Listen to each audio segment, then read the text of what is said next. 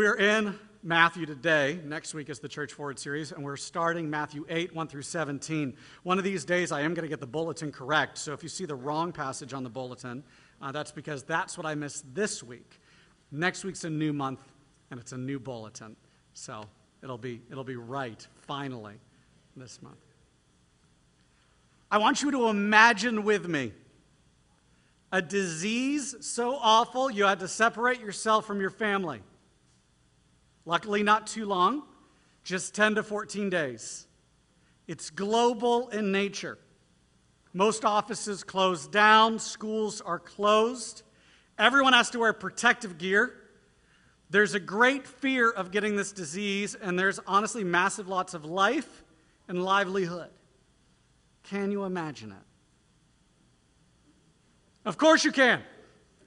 We all lived it a disease that separated us from loved ones, isolating ourselves for fear that our children or those that are in our lives that are already sick might get sick, not being able to gather with the saints to worship. We lived that. So did the old world. So did the old world. And in some cases, it was far, far worse. When people start reading the Bible, a lot of times they'll start in Genesis, right? Because it's the beginning, and those of you that are completists, you like to start at the beginning. That's fair. And you get the first couple weeks in, right? Um, and you're flying Genesis, Exodus, it's narrative literature, and then you get to Leviticus. And it's like chapters on what to do with diseases. And you either skip it or you're like, well, I'm done with my Bible reading plan. That was a great attempt this year. But since the pandemic, it has been much easier to preach through a book like Leviticus. Because we all lived through those exact, or not exact, but similar circumstances. I have had friends, dear friends, who have preached for, through Leviticus for the first time in their whole preaching careers, and they're like, man, this is easy, right? Just keep making references to a global pandemic. This is good. It's fine. Now imagine with me a disease so awful you have to separate yourself from your family, not just for 10 or 14 days, but until it disappeared. And there's no promise that it would. Your home does not have multiple rooms, so you're removed outside the city walls where others of the same disease gather. You lose your job. If you're in school, it's done. You cannot gather to worship even if you didn't have it, even if you didn't have it, it's always in the back of your mind, especially as you come in and out of the city and you see these people living in huts. If you wake up one morning with the wrong coloring scab, it can change your life forever. That was leprosy in the old world. Today we're moving forward in the ministry of Jesus. Matthew transitions us from the Sermon on the Mount to some of the day to day ministry of Jesus. Now, remember, reminder about ancient texts Matthew never makes the claim that all the stories are in chronological order. The overall assumption of the book is that it very much is, because it begins with his birth and ends with his death, right? But not all the stories are necessarily in chronological order. Matthew here seems to group events together to make a fuller point which is seen here in the text. What's the fuller point? We see Jesus as healer in this section. And he heals in different ways, all making the same point. That is, Jesus has authority over all creation itself. Let's stand for the reading of the Word of God. Turn with me to Matthew 8, 1 through 17. Little help in the back. Hear the reading of the Word of the Lord. When he, that's Jesus, came down from the mountain, great crowds followed him. And behold, a leper came to him and knelt before him, saying, Lord, if you will, you can make me clean. And Jesus stretched out his hand and touched him, saying, I will, be clean. And immediately the leprosy was cleansed. And Jesus said to him, See that you say nothing to anyone, but go, show yourself to the priest and offer the gift that Moses commanded for a proof to them. When he had entered Capernaum, a centurion came forward to him, appealing to him, Lord, my servant is lying paralyzed at home, suffering terribly. And he, that's Jesus, said to him, I will come and heal him.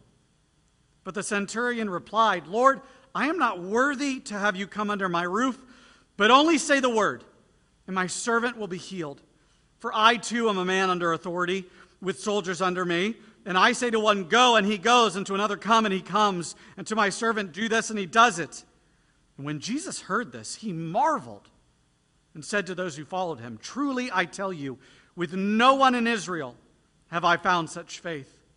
I tell you, many will come from the east and west and recline at the table with Abraham, Isaac, and Jacob in the kingdom of heaven, while the sons of the kingdom will be thrown into the outer darkness. In that place there will be weeping and gnashing of teeth. And to the centurion, Jesus said, Go, let it be done for you as you have believed. And the servant was healed at that very moment. And when Jesus entered Peter's house, he saw his mother in law, that's Peter's mother in law, lying sick with a fever. He touched her hand, and the fever left her, and she rose and began to serve him. That evening, they brought to him many who were oppressed by demons, and he cast out the spirits with a word and healed all who were sick. This was to fulfill what was spoken by the prophet Isaiah, which Matt read this morning. He took our illnesses and bore our diseases. The grass withers and the flower fades, but the word of God stands forever. You may be seated. Father God, we come to you this morning, a broken people in need of healing. May we be honest with where we stand before you. May we be honest with our sin. May we be honest with our Savior. For it is then when we call out that healing can come, maybe to our bodies, but to our hearts, our souls, our lives, for all eternity. Your son's name I pray. Amen. Matthew seems, to me at least, that's why I'm, I'm really enjoying Matthew. Uh, before this, the Gospel of John was probably my favorite gospel, and it still might be. I read John a lot. But Matthew is like poking his way up there. I've really enjoyed diving into Matthew these past three years.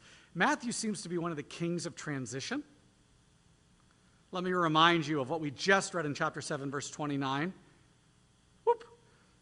He was teaching them as one who has authority, not as their scribes, speaking of Jesus here. You see, he moves from teaching with authority, this is Jesus, to ministering with authority. Seamless. We see this in the first story, which I think is best summarized as He touched him. The first story in chapter 8 is Jesus encountering a man with leprosy. I described it earlier. There's been a lot of ink spilled, even in Scripture, on what you should do if you get the disease of leprosy. A lot of ink has been spilled on what to do if one is healed. And none of it involves a leper approaching a clean man. So much so that if a leper was noticed in the crowd, everyone was supposed to yell and point, unclean, unclean, because that was what the leper was supposed to do if he walked into public. If people were close by, he was supposed to go, unclean, unclean, and people were supposed to give him, you know, more than six feet. But the leper approaches Jesus and kneels. And this is what he says Lord, if you will, you can make me clean. There's so much to unpack here. Notice first the title The leper knows who Jesus is. He knows he's the one with authority. How he knows, we don't know. But it's clear that the news of the miracles, of the proclamation, news of his ministry has reached all the way to the leper colonies outside of towns. This man, from a posture of submission and at the end of his options, turns to Jesus for healing. Notice the next two words, then, too. If you will. The leper knows he's in no position to make demands. Further, the leper knows that even if the Lord says no, he's still the Lord. There is a request here, not a demand. Last, the leper knows who has the authority to remove illnesses. It's Jesus. It's why he makes the long journey to find him. What Jesus does in response is completely break conventional norms. You know what you don't do with someone who has leprosy? Touch them. There is a probability that this man has not been touched in years. That's what makes this statement so profound within the text. You and I are designed for touch. There's a dopamine shot that hits our brain when we embrace and a hug over an extended period of time, among with other things that happen in our body.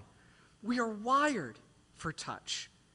Even a handshake or a fist bump communicates something to us literally bodily body, soul, mind. It does those things. Let me give you an example. I'm sure a lot of you can relate with this example. When the COVID pandemic first hit, we did the thing where we, you know, stayed at home to beat COVID in 14 days. And then at some point, I think it was week three or th- week four, I can't remember, we finally reached out to mom and dad, Easter. It was so while. And we said, hey, can we see you? Right? We were going to follow the rules, right? We sat down with our kids and we say, no touchy, right? Grammy and Papa. We're going to meet outside. There's going to be a safe environment. We're going to have distance. We're going to have chairs, right? And so we make plans. We get in the car. We go. We get to the house. Everyone's excited. We haven't seen them in weeks. We do life with them. We're at their house probably three times a week, or they're at our house. And Corey's like pregnant at this point, right? Just Robbie, little Robbie. So she ain't moving fast. And because I'm the husband, I'm not moving fast either, right? So we open the van doors. Grammy and Poppy are outside. And little Eva, sweet little Eva, tackles Grammy. Full force. Now she's two. She didn't knock her over. Calm down. Okay? But, and then all the rules are out the door. Because a two year old gets it. I want to hug Grammy. I don't want to just say hi. I want to hug Grammy, no matter what my mom and dad say. And my, my mother got it. She's weeping. She hasn't hugged her grandkids in weeks. Because that touch meant the world. We all exchanged hugs at that point, and it never felt so sweet up until that point. And we spent time with one another. We're made for touch. Eva knows it. My mom knows it. You know it. Our Creator knows it. Jesus knows it. And so, when asked if he will make a leper clean, Jesus not only says, Yes, I will, but he extends his hand and touches the leper, and he's cleansed. We see in this next story an echo, and we'll see it in a second. This idea of all authority on earth. All authority on earth. The next healing comes as Jesus walks into Capernaum. If you thought lepers weren't welcome in a Jewish community, let me introduce you to the leader of the Roman occupation. Very popular at parties as the pinata. Right? No one likes this guy. Another verse, same story. A man seen as anathema in the eyes of the general Jewish population as a problem. And the man who shouldn't be approaching Jesus approaches Jesus. And like all commanders, right, he gets straight to the point Lord, my servant is paralyzed at home, suffering terribly. The Roman centurion could have gone to a Roman doctor, and maybe he already had. He could have made sacrifices to his own little g God, or he could have just gotten another servant. He's Roman at a higher class. That would not have been difficult. He could have left off the description of suffering terribly, even. But he doesn't, I'm convinced, because he actually is mourning for his servant. All these things speak to the honor of this centurion man. Jesus, hearing the problem and being also a person of authority, gets right to the point and offers a solution. I will come and heal him. That's all he says. But the story is given another dimension of the power of Jesus in this moment. The Roman centurion understands authority, he has people that work under him. If he has to deliver a message, he doesn't go, he sends the messenger person. We know that if he sends a messenger, that messenger now has his authority. And so the centurion argues with Jesus, saying, You don't need to come, knowing that he doesn't have to be there for the message to be delivered, for the task to be carried out in his name. Further, I think this too, it also might again speak to the honor of the centurion. The centurion knows if Jesus were to enter the home of a pagan, Jesus would then be made unclean for temple sacrifice. There again is that link with uncleanliness. Either way, Jesus marvels at this man's response. Truly, I tell you, with no one in Israel have I found such faith. You see, Jesus not only has authority in Israel, he has authority outside Israel too. Jesus goes on to commentate about this section. He reminds his disciples again that the kingdom is coming not just for Israel. It's, it's a Psalm 2 reminder. The nations are the inheritance of Christ. Jesus says so in this section. Matthew 8 11. I tell you, many will come from east and west and recline at the table of Abraham, Isaac, and Jacob in the kingdom of heaven. Further, he says that the sons of the kingdom, that's the kingdom of David, will be thrown into outer darkness. The Jews who have rebelled against the kingdom of heaven will be cast outside the kingdom, at least for a season. There are other passages that speak to the Jews being brought back in at a later time. But the authority, don't miss this because most of you are Gentiles. I think there's maybe one or two of you with Jewish descent in here, but most of you are the people that they're talking about here, the East and West people. Jesus has authority over the whole world. And the faith of a centurion is just the beginning of it. At least in the Gospel of Matthew, the woman at the well in John 4 might officially beat the Gentile who confesses faith, but either way, it's clear that the Jewish Messiah has a greater goal in mind than one nation. He has a kingdom, the kingdom of heaven, a kingdom that is not of this world, but seems destined to bring in people from every tribe, tongue, and nation.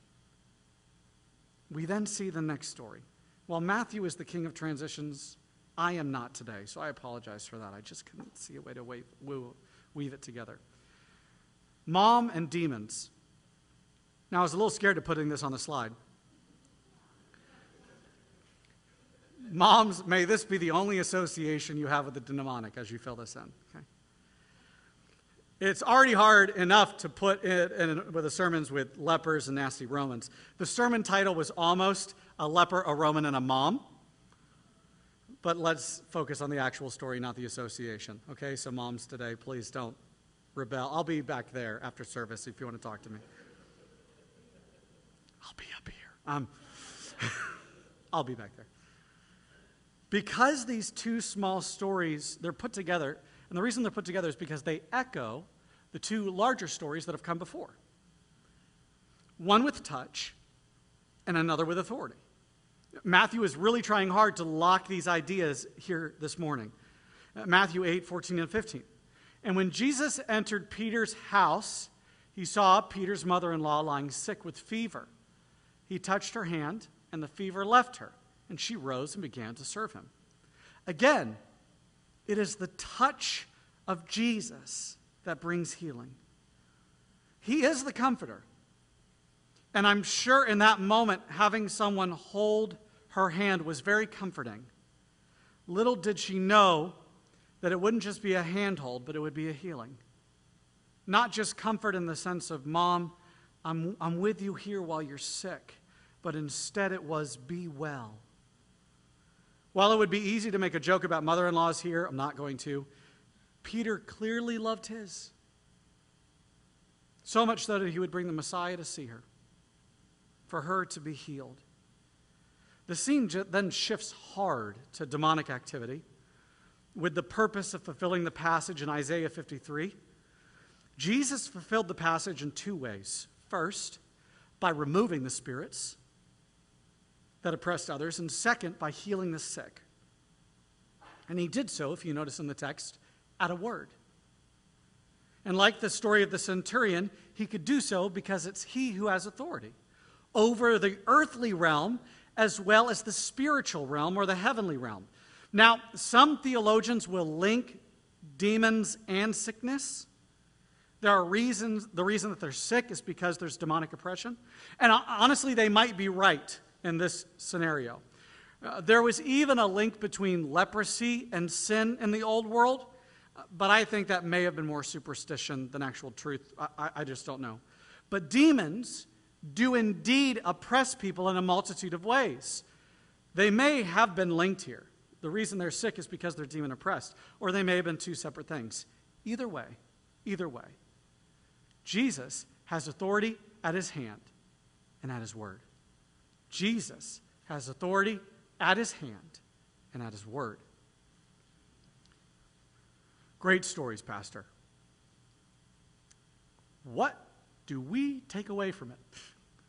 What are some applications and implications from this text that we can begin to apply or see the world through that lens? Let's look at a couple. First one I want to talk about is the gifts of healing. Now, that parenthesis is there not to signify that it might be an S, but in the sense that I want us to focus on the plural. This is a much debated topic, and I do not ex- intend to exhaustively cover it this morning, but I do think the passage speaks to it, so I want to mention it briefly. I want us to first notice the posture of those asking for healing. Notice the posture. It's one of kneeling, one of pleading, and one seems passed out in bed. But their heart posture in all situations is that of servitude. The two main players in the two first stories today respond by saying, Lord. For those of you that are currently praying for healing for a loved one, I'm in that category too. Do you have this posture? Is Jesus Lord of your life, or are you demanding He heal, or you're out? Both the first two stories seem to imply that they were asking for healing, knowing that the answer could be no. But in both cases, Jesus grants it, and we should rejoice with them.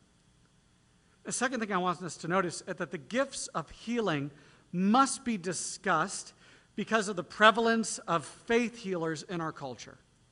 You'll see them on local TV channels too. These are men and women who claim to be healers if you come to their conference and pay a specific price. If you send the right amount over the telephone. However, these people rarely show up at hospitals and clear out a wing. In 1 Corinthians 12, when the gifts are given to the church within a body of believers, the gifts of healing is given there the gifts of healing, not the gift of healing, which is what the other offices in that section are designated as the, the office of apostle or elder or, um, or prophet, those things. But the gifts of healing are not healer as in an office of the church, but it seems to be healing itself is a gift. Healing does indeed happen at the church. And when it does, it's a gift a gift that can be given, not an office to adopt. Now, has God used certain people throughout history to offer this gift to others multiple times? Absolutely. But the existence of an office, an official office within a body, seems to be missing from Scripture. You won't see this. And a celebrity that tours the country to hand out gifts at a price is a charlatan and distorts the gospel especially one who claims that if you aren't healed, well, then it's your fault because you didn't have enough faith. We talked about this a few weeks earlier when we talked about wolves in sheep's clothing. Okay? If you want to have other conversations or have questions about the gifts of healing and stuff, we can have conversations. You can take me out to coffee. I'll take you out if you want, right? Or there's a question box in, um, on the information booth. You can drop specific questions about it. I know there's a lot of questions on healing um, within the church. Second thing I want us to look at is the response of service. Is the response of service. In the story of the leper, Jesus gives the former leper a task that is rooted in the book of Leviticus, which I didn't have us read this morning. He is to go and make an offering at the temple and have a priest examine him. This would be a very happy task for a leper because he's been cleansed, because he's been healed, because now he can be touched, because now he can go to worship. His response is one of joy, even if a task is given. He would delight in giving a gift, he'd be grateful beyond words. Are you grateful when you give? Are you grateful when you give? The reason I ask this is says 2 Corinthians speaks to it. Each of us must give as he has decided in his heart, not reluctantly or under compulsion, for God loves a cheerful giver. This is the hope, right? This is the goal. The reason we reincorporated giving into the service is because for the history of the church, it has been an act of worship. Not a sense, uh, my prayer is not that the bag comes in front of you and you feel compulsion of, if I don't give, the Lord will judge me and I will have leprosy by three, right? That, that is not the hope. The hope is to give you an opportunity to rejoice and be grateful. To give with a grateful heart. We want to give you that opportunity because we believe that is one of the ways that the Lord ministers to us. So, do you give out of compulsion, or is it an overflow of your heart? The second story that demonstrates a response of service is that of Peter's mother in law. Her immediate response is serving. Her immediate response to being, being healed is to do something. Her immediate response to her life being saved is service. We will talk about this more next week, but we do not have a passive faith. Christianity is, is something we receive, but it is not just something we receive. Church is not just a place we go, the church is something we are. And we've been giving tasks to the glory of God to fulfill the Great Commission in the world, to make Christ known in our community. And committing your life to God, oh, it's a grand adventure. Committing to your life to Jesus is a grand adventure. We all seek purpose. We all seek being made more into his image, and serving, the one, and serving is one of the ways he helps us do just that. We reflect Jesus as we serve. Mark 10:45 For even the son of man came not to be served but to serve and to give his life as a ransom for many as we serve one another we image Christ in the world. We do this naturally if you're in Christ. And we do this naturally too, I think, even if we're outside of Christ. Think about it. If someone's nice to us, many times we feel compelled to do the same thing for them. Where this, where this is warped in our society is when we serve someone to pay off some sort of interpersonal debt that we might feel. Right? They invited me out for a meal and paid for it. That means I must invite them out for a meal and pay for it too. When really, we want to get to a point in our interpersonal relationships where we just love people because we love people. Why wouldn't I? And, and, the harder one is why wouldn't I receive a gift from somebody, right? That's when me and Jack have to constantly preach to ourselves around Pastor Appreciation Month because we don't like the focus on us. We want to disappear. But we allow you to gift because that gives you the opportunity to serve and love. I'm saying that to myself. See how I'm preaching to myself, church? Preaching to myself right there. And when we give and serve one another, our hearts actually are bent and knit to one another. Many times at great risk. May we serve one another because we are served by our Creator.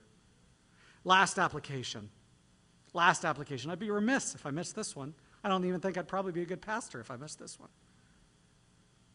Anyone can come to Jesus. Anyone.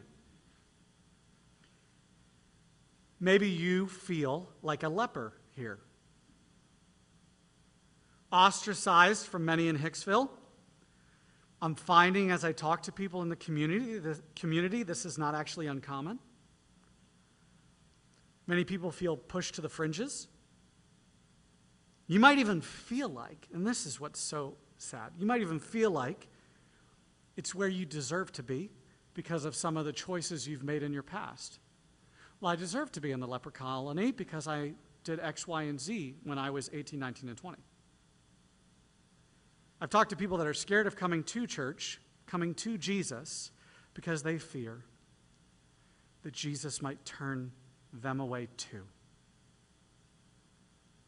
The leper came, and the Savior of the world healed him. Jesus does not turn those away who come to him.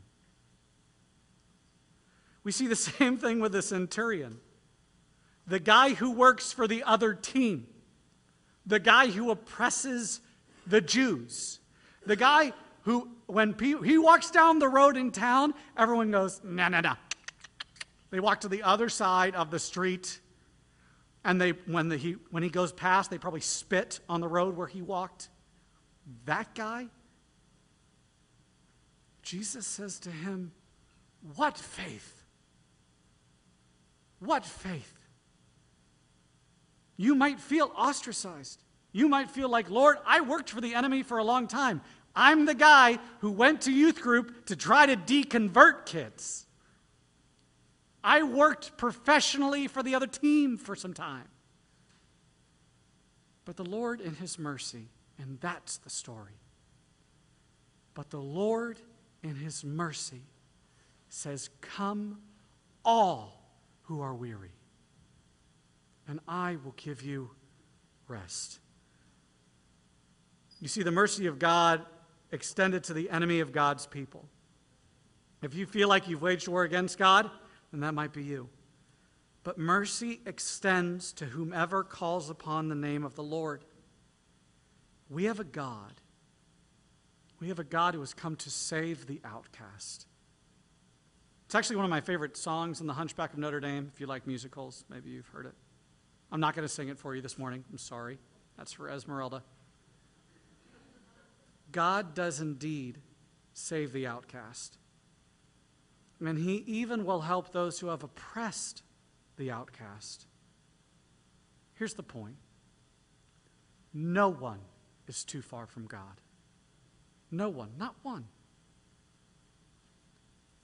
If that's you today, if you're here and you say, I can't approach the Savior of the world, you do not know what I have done. He does.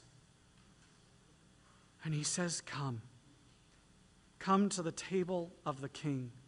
Come taste the salvation that is offered to the nations, because all authority in heaven and earth has been given to me. And I am the King. Every knee will bow and every tongue will confess that Jesus Christ is Lord. My prayer is you say that with praise. Praise on your lips that the King has come to redeem those who call to him. Will you call to him this morning if you have not yet? And if you have, if you know this Jesus, will you rejoice? Will you rejoice? Bow your heads with me.